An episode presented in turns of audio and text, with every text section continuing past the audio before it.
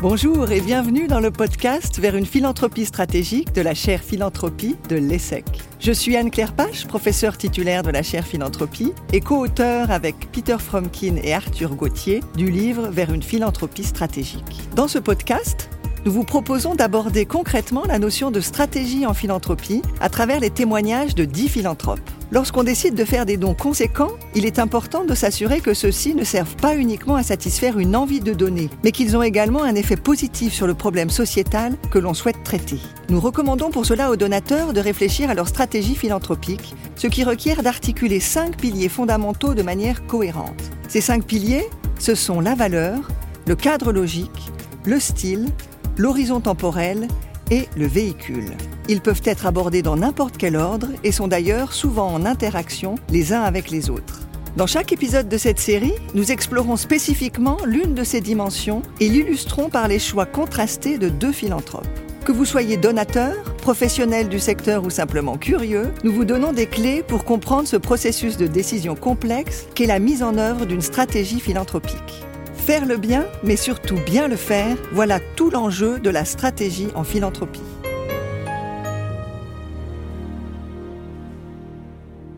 Dans cet épisode, nous nous intéressons à l'horizon temporel, c'est-à-dire quand et à quel rythme donner. Et le sujet est beaucoup moins évident qu'il n'y paraît.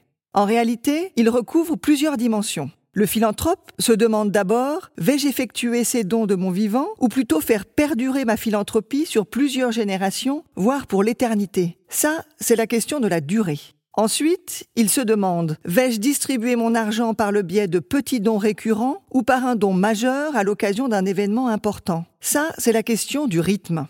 Bien entendu, ces choix dépendent des préférences du donateur, et donc de ses valeurs et de ses motivations profondes. Mais il doit également prendre en compte les besoins de la cause soutenue. Certains sujets requièrent une base financière stable et nécessitent un soutien sur le long terme. D'autres, au contraire, font face à une urgence sans précédent qui nécessite une mobilisation ponctuelle mais massive. Si l'on creuse encore ce sujet de l'horizon temporel, on se heurte à une autre question particulièrement complexe. Mon don aura-t-il plus de valeur aujourd'hui ou demain?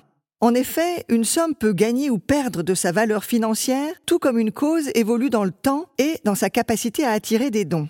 Alors, pour une cause donnée, un montant donné, un projet donné, est-il plus judicieux de donner tout de suite ou bien plus tard? Découvrons ensemble deux philanthropes qui ont fait des choix opposés concernant cette question de l'horizon temporel. Notre première invitée, Juliette Finet-Imsit, est l'une des filles de Charles Finet, entrepreneur américain qui a fait fortune dans les magasins duty-free en aéroport. Elle a été membre du conseil d'administration et directrice de FACT, le French American Charitable Trust, fondation familiale créée par Charles Finet pour ses enfants.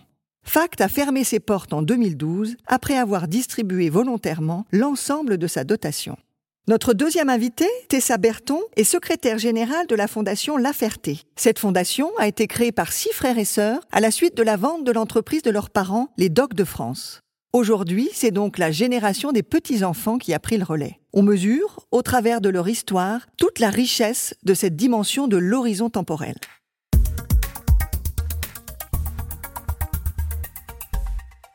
Bonjour, Tessa Berton. Donc j'ai travaillé dans la banque pendant une quinzaine d'années et ayant eu euh, quatre enfants, je me suis arrêtée un peu pour les élever. Et quand j'ai voulu euh, reprendre ma carrière, j'avais envie de changer complètement d'univers. Il y avait cette fondation familiale qui avait été créée il y a quelques années et euh, j'avais très envie de m'investir plus encore dans ce secteur-là. En fait, l'objet social est très large parce qu'elle a été créée par six frères et sœurs. Donc les enfants de Robert et Thérèse, dont l'un est ma, ma maman. Donc l'objet est excessivement large puisque tous venaient d'horizons très différents, avec des formations différentes, des goûts différents et des compétences aussi très variées. Je crois qu'il y avait une vraie, vraie tradition de générosité dans ma famille, euh, du côté de mes grands-parents.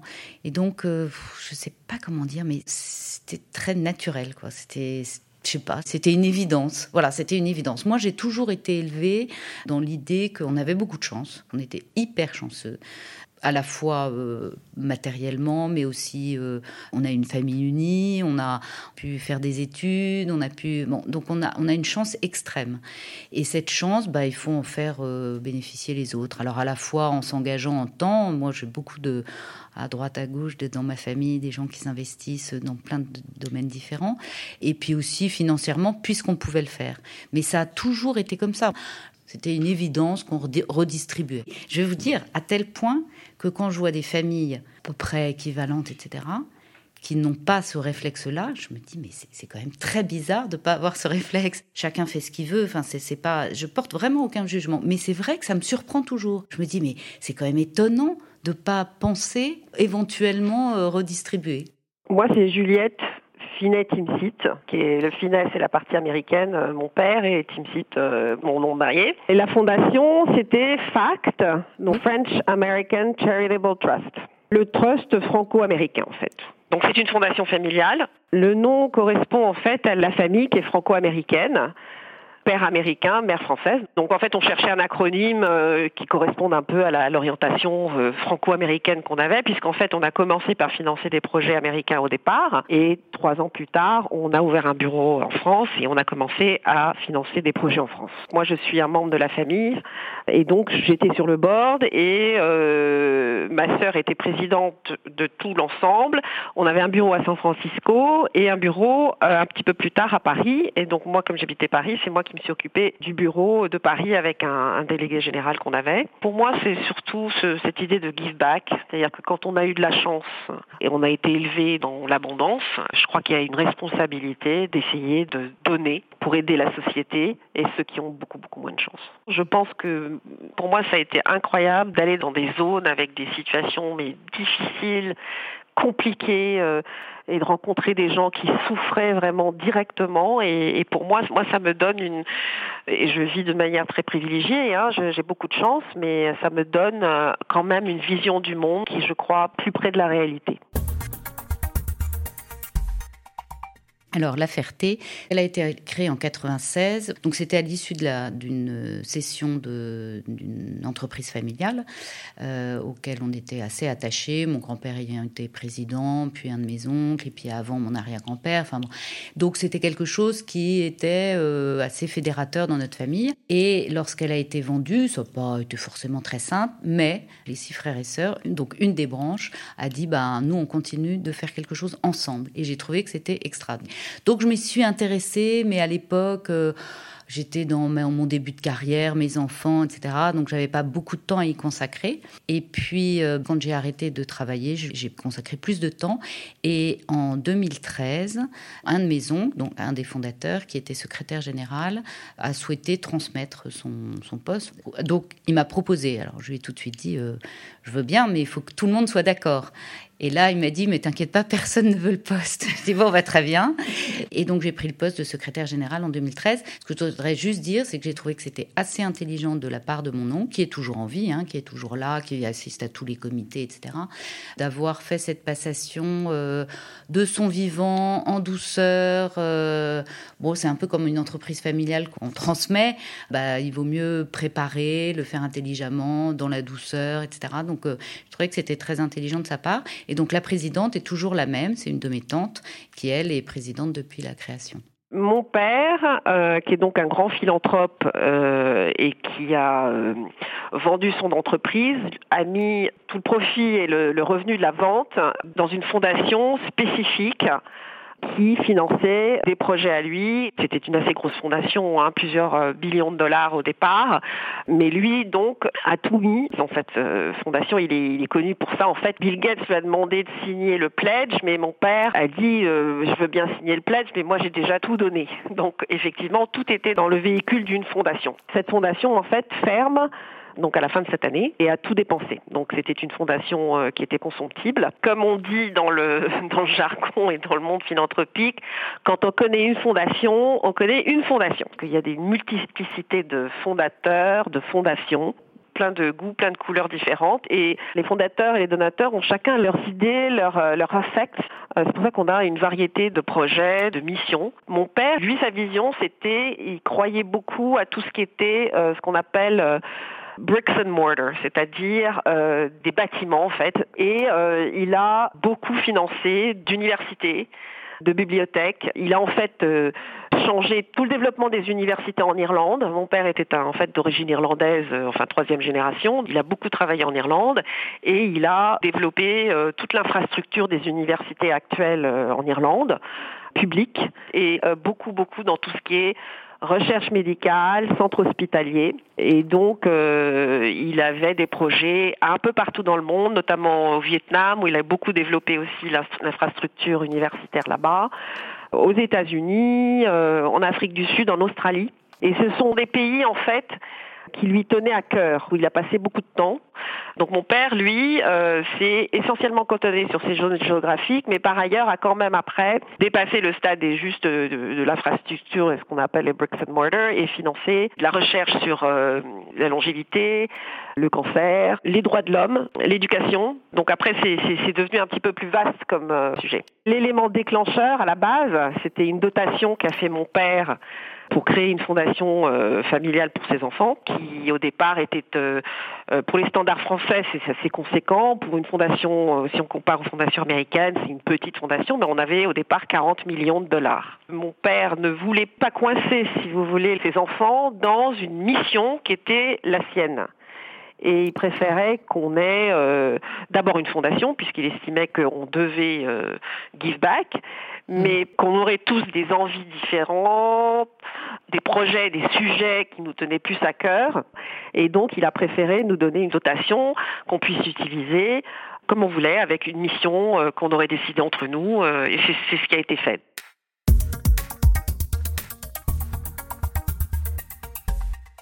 FACT et la Fondation La Ferté sont deux fondations familiales, toutes deux nées à la même période, 1994 pour FACT et 1996 pour La Ferté. Au-delà de ce socle commun, on note des différences importantes dans leurs origines. Pour FACT, Chuck Finney a choisi de ne pas transmettre sa propre fondation à ses enfants, mais de leur donner une somme pour qu'ils créent leur propre fondation en soutenant des causes qui leur tiennent à cœur. Par ailleurs, il s'agit d'une fondation biculturelle, en partie marquée par la culture philanthropique américaine.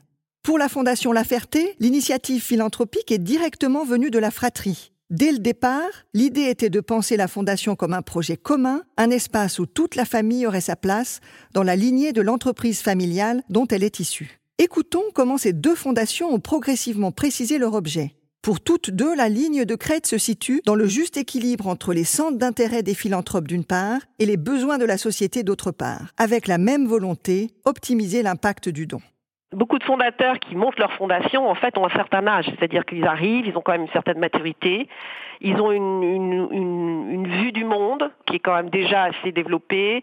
Euh, ils ont un, instinct qui leur dit, voilà, euh, moi je pense qu'il y a ce problème ou ce problème me tient à cœur.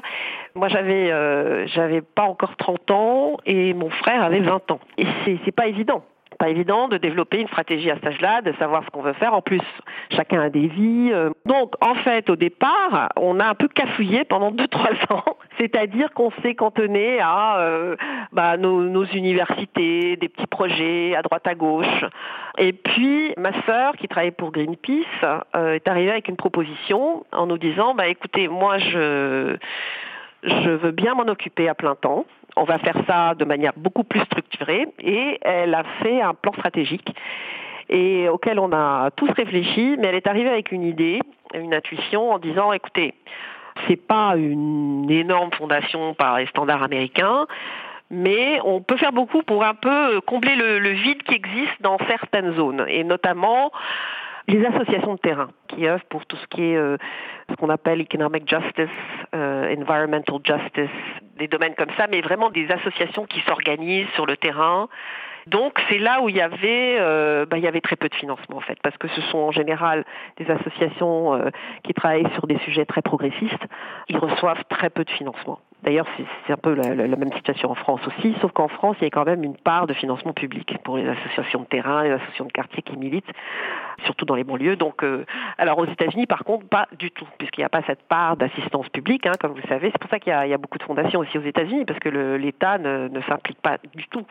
Donc, on a décidé que ce serait dans ce domaine-là, et on s'est cantonné au départ aux États-Unis. Donc, beaucoup d'associations qui travaillaient aussi pour le droit des migrants, euh, des, sans-papiers. Euh, qui se battaient face à des grosses compagnies pétrolières, euh, l'industrie du charbon, euh, qui faisaient aussi beaucoup de community organizing, l'implication des acteurs qui sont directement concernés par les sujets. Donc on a commencé comme ça. On a ouvert à la France euh, trois ans plus tard.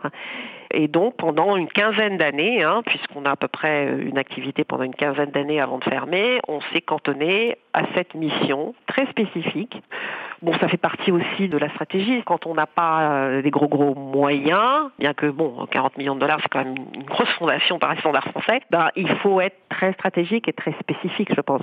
Donc l'objet social, en fait, euh, couvre quasiment l'intérêt général. Donc ça va de l'environnement, l'éducation, l'art, euh, les déshérités, enfin tout ce qu'on peut trouver dans l'intérêt général. Nous, on est une petite fondation.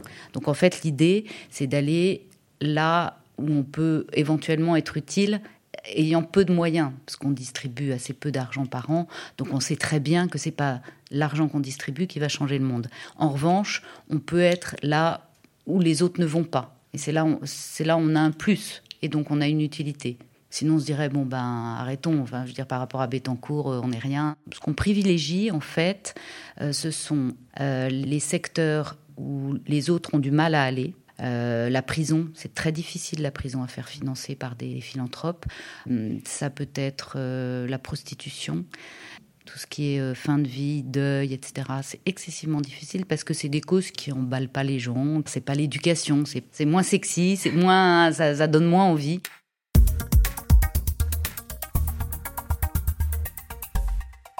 L'objet de la Fondation La Ferté a été déterminé par les oncles et les tantes de Tessa Berton de manière à couvrir le plus de causes possibles. L'envie d'agir ensemble autour d'un véhicule philanthropique commun était au cœur de leur démarche. Ils souhaitaient que la Fondation reflète leur sensibilité plurielle. Pour les deux fondations, c'est la pratique et l'expérience qui ont précisé leur relation au temps. Regardons d'un peu plus près comment elles opèrent concrètement. C'est une philanthropie qu'on veut euh, la plus humaine possible. Et donc, ce sont des rencontres. Il s'avère qu'il y a une tradition de générosité, d'investissement, d'engagement dans notre famille. Donc, euh, lorsque les six frères et sœurs ont monté la fondation, ils n'ont pas eu de mal à trouver euh, des associations autour d'eux qui avaient besoin d'être soutenues. On ne cherche pas. D'abord parce que notre fondation, maintenant, elle, a été créée en 96. Donc, elle a 25 ans. Même si on ne fait pas de publicité, parce qu'on n'a pas de site internet, on ne fait pas d'appel à projet, rien du tout Mais je veux dire, les projets, il y a tellement de besoins que les projets, ils viennent vraiment euh, très naturellement à nous. Donc, soit effectivement, c'est une rencontre, bah, soit ce sont des projets qui nous viennent par des amis, par des associations amies, par des fondations amies. Ce qui ne veut pas dire que c'est que du coup de cœur. Oui, c'est du coup de cœur, évidemment, parce que ce qui nous intéresse, c'est la relation humaine, au-delà du chèque qu'on peut faire. Mais c'est aussi, on, on, a quand même dans l'idée de savoir un peu où on met euh, notre argent. Et je veux dire, nous, on met aucune condition. On essaye d'être le plus léger possible pour les associations. On a une fiche type qu'on leur fait remplir, mais c'est deux pages. Et je leur dis à chaque fois, vraiment, c'est... Et en fait, pourquoi on le fait? Parce que comme ça, on a quelque chose un peu de standardisé, ça permet de le faire circuler auprès de tous les membres de la famille. Je vais vous donner un exemple. Euh, j'avais une, une, association qu'on suivait depuis un certain temps, qui s'appelle Planète Enfant Développement, qui maintenant a fusionné avec une autre un peu plus grosse, et qui intervient euh, à l'étranger. Et je la rencontre pour la deuxième, troisième fois, je ne sais plus. Et puis elle me parle d'un certain nombre de projets. Et je lui dis, écoute, dis-moi celui qui est le plus difficile à financer. Et là, elle me dit, bah écoute, voilà, c'est au Burkina Faso, c'est une sorte de d'assistante sociale, des assistantes sociales qui vont dans les familles pour essayer de régler les problèmes à la fois d'éducation, mais aussi les problèmes administratifs, mais aussi les problèmes du mari qui souvent, euh, bon, bon. Donc, euh, et je lui dis, ben banco, vas-y, c'est là où on va aller. Et puis facilement, on accepte de financer des frais de structure parce que on considère que les associations peuvent pas vivre de projets Et, je trouve que cette façon de travailler que par projet, euh, c'est terrible pour les associations. Du coup, elles courent après les projets, elles essayent de monter des choses qui pourraient éventuellement être vendables aux fondateurs. Et je trouve ça assez terrible. Donc euh, voilà, moi, si l'association me plaît, je leur fais confiance. Après tout, euh, que ça aille dans un bout de salaire, que ça aille dans de la com, que ça aille dans un projet je m'en fiche à partir du moment où je trouve que l'association fait un bon boulot, ça me suffit. Ce que je voulais dire aussi, c'est que notre sélection par coup de cœur, par rencontre, etc., on n'a jamais eu une association qui a déposé le bilan, qui n'existe plus, qui était jamais. Une fois en Afrique, il y a un responsable d'association qui nous a écrit en disant on s'est fait voler la caisse, donc la prochaine fois nous donnez pas tout en même temps. Mais sinon, je veux dire, les assos, elles sont toujours là, les projets, ils ont vu le jour on se satisfait de notre façon de travailler. L'intuition, le porteur de projet, moi je trouve c'est hyper important. La personne, tout est une question de personne. On n'a pas de structure suffisante pour faire euh, du conseil en stratégie, euh, pour rentrer dans leur... Euh, donc ça, non, sûrement pas. Je travaillerais pour une fondation d'entreprise, peut-être que ça me paraîtrait tout, tout à fait naturel. Nous, on n'a d'abord pas les, les moyens ni, ni, ni, les capacités. et puis, je pense qu'il faut faire, faut faire attention à être trop... Enfin, à la fois les accompagner, c'est bien, et en même temps être trop interventionniste, ça peut être dangereux. Parce que ça ne correspond pas forcément à leur volonté, ça ne correspond pas forcément à leur capacité même. Je vois certaines fondations qui disent passer à l'échelle, etc. Mais euh, vous avez des associations qui, qui sont faites pour être petites et rester petites et qui font très bien leur boulot comme ça. Et les pousser à grandir, c'est pas forcément dans leur ADN. Donc euh, je trouve qu'il faut être très prudent sur la façon dont on les accompagne et ne pas être trop directif. Alors les accompagner, oui, les faire progresser, oui.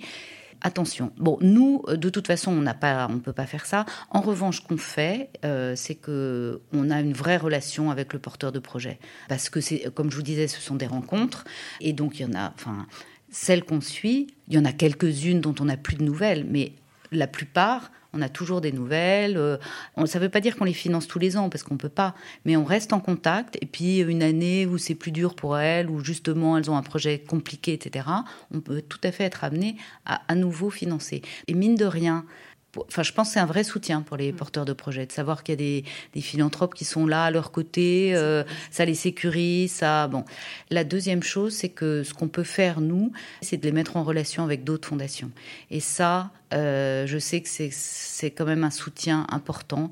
Ça me coûte pas d'argent, ça me coûte juste du temps, mais c'est voilà, ça je peux le faire. Et en général, c'est apprécié. Notre fondation, on se réunit euh, trois fois par an, ça c'est nos comités. Et puis par ailleurs, depuis l'origine, on fait une fois par an une fête, ce qu'on appelle une fête annuelle. Et là, on réunit des fondations amies, évidemment les membres de la famille, tous, des associations qu'on a soutenues, et puis des gens du secteur de la philanthropie. Ça fait que les associations se rencontrent entre elles, ça fait qu'elles voient d'autres fondations et puis euh, des gens intéressés par le secteur de la philanthropie. Donc ça fait vraiment du, lien. En général, elles sont, elles sont très contentes de venir et je trouve que c'est bah voilà, une façon de, à la fois de créer du lien, de les accompagner, de les mettre en valeur. Euh, je trouve que c'est très sympa. Alors nous, notre spécificité, non seulement on finançait des associations de quartier, mais on avait une spécificité qui était tout à fait euh, surprenante pour l'époque, hein, c'est-à-dire qu'on finançait les frais de structure. Moi, je suis là pour pas faire le boulot des associations et des groupes que je finance. C'est pas à moi de leur dire comment faire, euh, je sais pas, c'est pas mon expertise. Et eux, ils sont pleins, euh, ils ont les mains dans le cambouis, donc c'est à eux.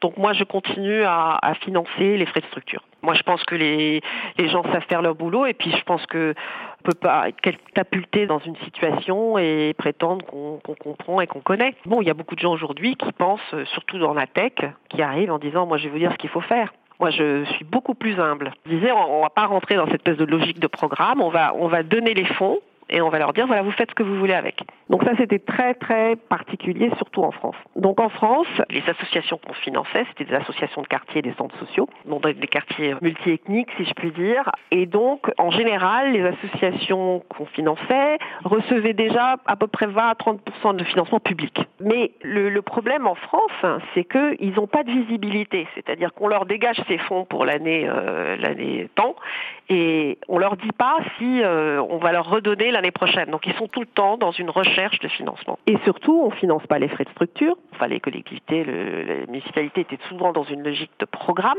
Et en plus, on leur donne les financements euh, en fin d'année, en début d'année. Enfin, c'était assez compliqué. Donc nous, on est arrivés, on leur donnait un petit peu une bulle d'air. Mmh. Surtout qu'en plus, nous, on donnait les frais de structure et en plus, on leur donnait des subventions sur deux à quatre ans. Au bout d'un moment, ce qui s'est passé, c'est que on adhérait à cette idée de financer des groupes euh, d'associations de quartier, de terrain, de community organizing. Mais c'est à ce moment-là, on commence à grandir, commence à avoir des visions du monde qui sont différentes. Et du coup, le besoin s'est senti de financer des choses qui nous tenaient à cœur à chacun, comme on était limité dans la mission.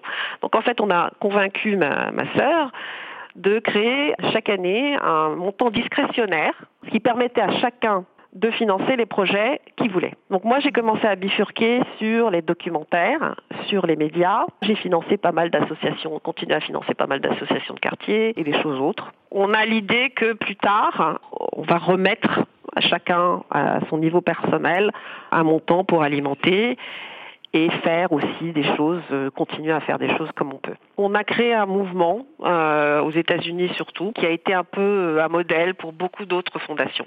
Modèle de financement des associations de terrain de quartier, de financement des frais de structure on a développé des modèles et surtout on a laissé nos associations euh, dans une, meilleure position qu'elles étaient au départ et elles ont réussi à faire des partenariats, des collaborations et quand on a un financement d'une fondation, c'est beaucoup plus facile d'en obtenir d'autres.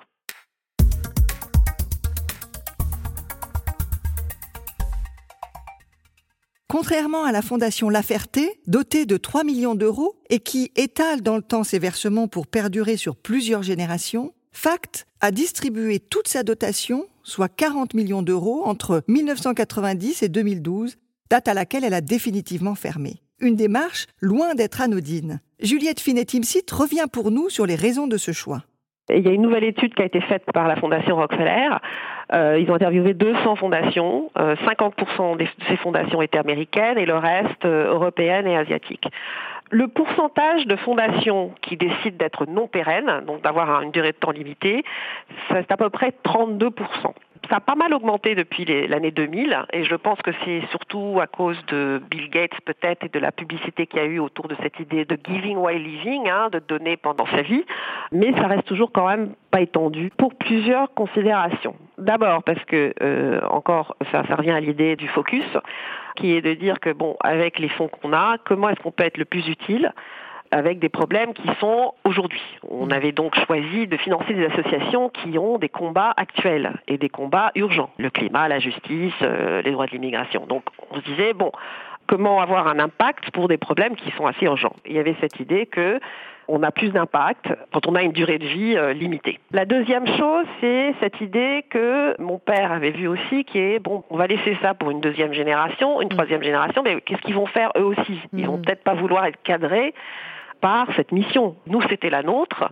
Alors en plus, la troisième génération, elle augmente en nombre. C'est-à-dire que nous, on est passé, on, a, on est cinq, mais euh, euh, maintenant, notre troisième génération, dans ma famille, on est, il y a, 13 petits-enfants. Donc 13, ça commence à faire euh, voilà beaucoup, et puis chacun a des idées, chacun a sa vie aussi. Donc ça, c'était l'idée aussi que c'est pas toujours un service à rendre à la prochaine génération. Ensuite, la troisième idée, c'est de se dire, bah oui, mais il y a des fondations qui vont prendre notre place il y a un turnover un peu, si je puis dire. Et le quatrième élément, euh, c'était aussi qu'on on, s'est pas mal modélisé parce que et la philosophie de mon père nous a quand même euh, beaucoup accompagnés. L'idée, c'était de copier un petit peu le modèle qu'avait mis en place mon père. Et donc mon père a été depuis le début très très carré là-dessus. Il a toujours dit, ça sera une fondation non pérenne. Alors ça c'est l'association, ça c'est la fondation de mon père. Nous on s'est déjà arrêté. En 2012 aux États-Unis, en 2014 on a fermé le bureau en France. Mais la manière euh, de spend down est à peu près la même. C'est-à-dire que quand on a pris cette décision, euh, donc on a eu 15 ans d'existence, on a pris cette décision à peu près au milieu. Les dernières deux années, il y a eu une stratégie qui était une stratégie de spend down, c'est-à-dire qu'on a augmenté euh, les subventions et on a aussi essayé de créer des programmes, surtout aux États-Unis, qui puissent vivre au-delà. Donc aux États-Unis, par exemple, on a créé un, programme qui s'appelle euh, Management Assistant Program, qui justement aide les associations à s'organiser, à devenir plus, plus performantes, plus professionnelles. Donc elles ont un, panel de spécialistes qui peuvent les aider, que ce soit dans le fundraising et autres. On a fait, euh, nos associations françaises, on leur a proposé un training de fundraising training d'organisation. Donc on a augmenté les subventions et on les a laissés dans une meilleure position interne avec des outils qu'ils pouvaient utiliser au-delà de notre existence. Ce qui est très important dans les fondations qui, qui spend down, c'est qu'elles documentent leur spend down. Et nous, on a toujours un site et on a mis un rapport très complet sur notre processus. Je pense que euh, c'était un bon choix. Par rapport à notre situation personnelle à chacun, le timing de nos vies, je pense qu'on a beaucoup aidé les associations et on leur a vraiment donné un coup de pouce. Et grâce à ça, elles sont beaucoup plus euh, solides.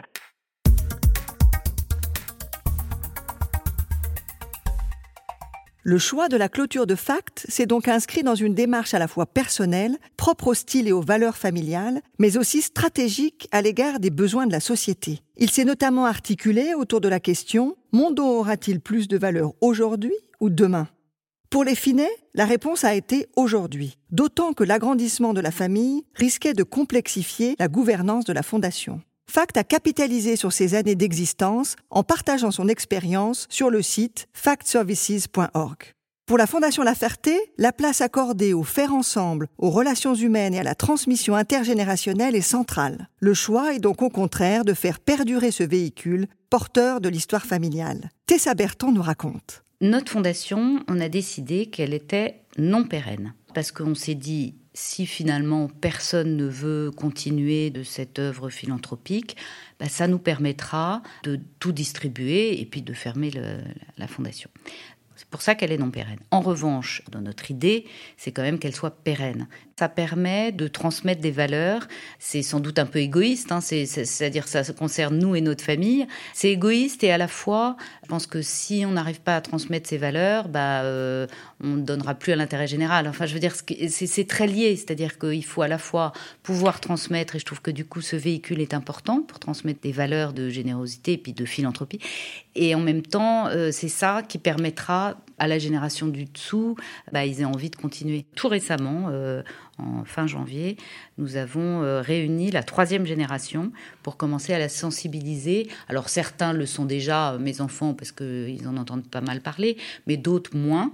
L'idée, c'était de pouvoir faire une sorte de point sur, sur cette fondation, sur ce projet, d'où ça vient, où est-ce qu'on a envie d'aller, etc. Et donc on était une cinquantaine à se réunir et je Bon, je crois que ça a bien marché. Et puis après, l'idée, c'est de dire, bah, vous, la troisième génération, comment vous voulez vous impliquer? Alors moi, j'ai des idées, mais je voulais aussi que ça émerge de, eux et qu'ils se posent la question. Donc c'est une première tentative d'impliquer vraiment la troisième génération. Ça ne doit pas être du tout une contrainte. Ceux qui veulent viennent, ceux qui veulent pas ne viennent pas, et personne ne porte aucun jugement. Chacun fait ce qu'il veut. Je comprends très bien. Et puis vous savez, l'engagement dans ce type de structure familiale, en fonction d'où on est dans sa vie, on s'engage plus ou moins. voilà, donc c'est très fluctuant.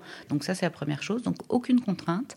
C'est ouvert pour ceux qui ont envie. Très bien. En général, le début de la participation, c'est de dire bah tiens, j'ai un projet. Est-ce que éventuellement la fondation soutiendrait? Donc c'est comme ça que ça, ça peut venir. Et ensuite, s'il y a d'autres structures philanthropiques qui sont créées dans la famille, tant mieux tant mieux si on a euh, semé et qu'on a donné envie euh, à certains membres de la famille de créer quelque chose. J'ai un de mes oncles qui est d'ailleurs fondateur de cette fondation, qui lui, en parallèle, a créé, parce qu'il avait envie, euh, un fonds de dotation avec sa femme et ses quatre enfants. Donc moi, si ça fait des petits, au contraire, hein, très bien. Et je comprends très bien que ça, puisse se passer comme ça. Mais c'est vrai que même s'il n'y en a que un ou deux, à la troisième génération, bah c'est bien, quoi. On aura transmis. Et c'est pour ça aussi que dans la temporalité se, pose évidemment la question. Nous, on est une petite fondation dotée, donc c'est les, les, fruits de la, dotation qui sont distribués. Euh, on pourrait se dire, euh, bon, euh, donnons tout tout de suite parce que c'est vrai qu'il y a des problèmes terribles et que ça serait pas trop. Et en même temps, ce véhicule, il a à la fois comme objet de distribuer et de servir l'intérêt général, Et il a aussi ce rôle dans notre famille de transmettre. Donc, vous voyez, il y a ces deux volets, ce qui fait qu'effectivement, euh, ben, on va pas tout distribuer tout de suite, aussi pour ça, pour que ça puisse euh, perdurer. Que nous, enfin moi en tout cas, et la génération du dessus aussi, c'est de dire, ben, tant qu'il y a ce véhicule, on peut transmettre un certain nombre de valeurs. Et je trouve que la structure permet d'avoir un, un vrai lieu d'échange et de partage qui est, euh, qui à mon avis euh, euh, est, super pour une famille. Nous, on est une grande famille. C'est vrai que c'est des occasions de se retrouver, et, et mais su, sur quelque chose de très concret. Et puis encore une fois, sur la transmission d'un certain nombre de valeurs, de générosité, d'engagement. C'est pas que, c'est aussi l'engagement de temps, d'attention aux autres. Enfin, ça va bien au-delà de la partie financière.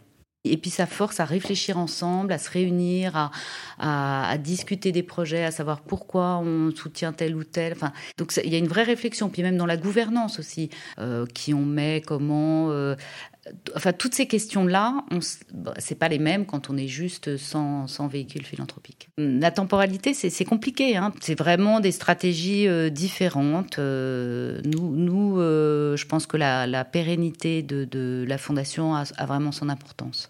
Là où je suis convaincue, c'est que on a besoin de philanthropes différents et d'une philanthropie différente. Vraiment, je crois qu'il faut de tout. Et d'ailleurs, les associations sont très diverses, mais c'est très bien que les gens qui les financent soient très divers aussi.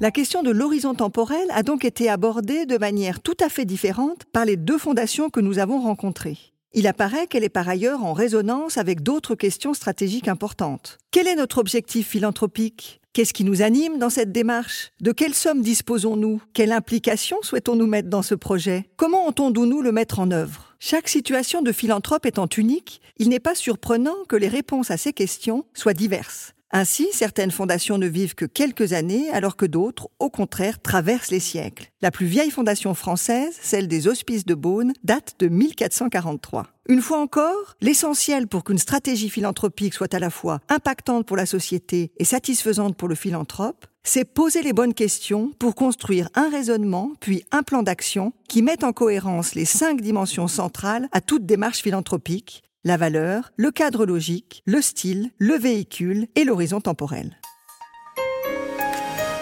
C'était l'épisode Horizon temporel du podcast vers une philanthropie stratégique de la chaire philanthropie de l'ESSEC. Un grand merci à Tessa Berton de la Fondation La Ferté et à Juliette Finet-Imsit de l'ex-Fondation FACT pour leur témoignage éclairant. Si vous souhaitez approfondir les notions abordées dans ce podcast, je vous invite à lire notre livre éponyme Vers une philanthropie stratégique, publié chez Odile Jacob. Et si vous voulez en savoir plus sur nos travaux, rendez-vous sur notre site internet cher-philanthropie.essec.edu ou inscrivez-vous à notre liste de diffusion par mail à philanthropie.essec.edu. Vous serez ainsi certain de ne pas manquer la sortie de notre prochaine série. À bientôt!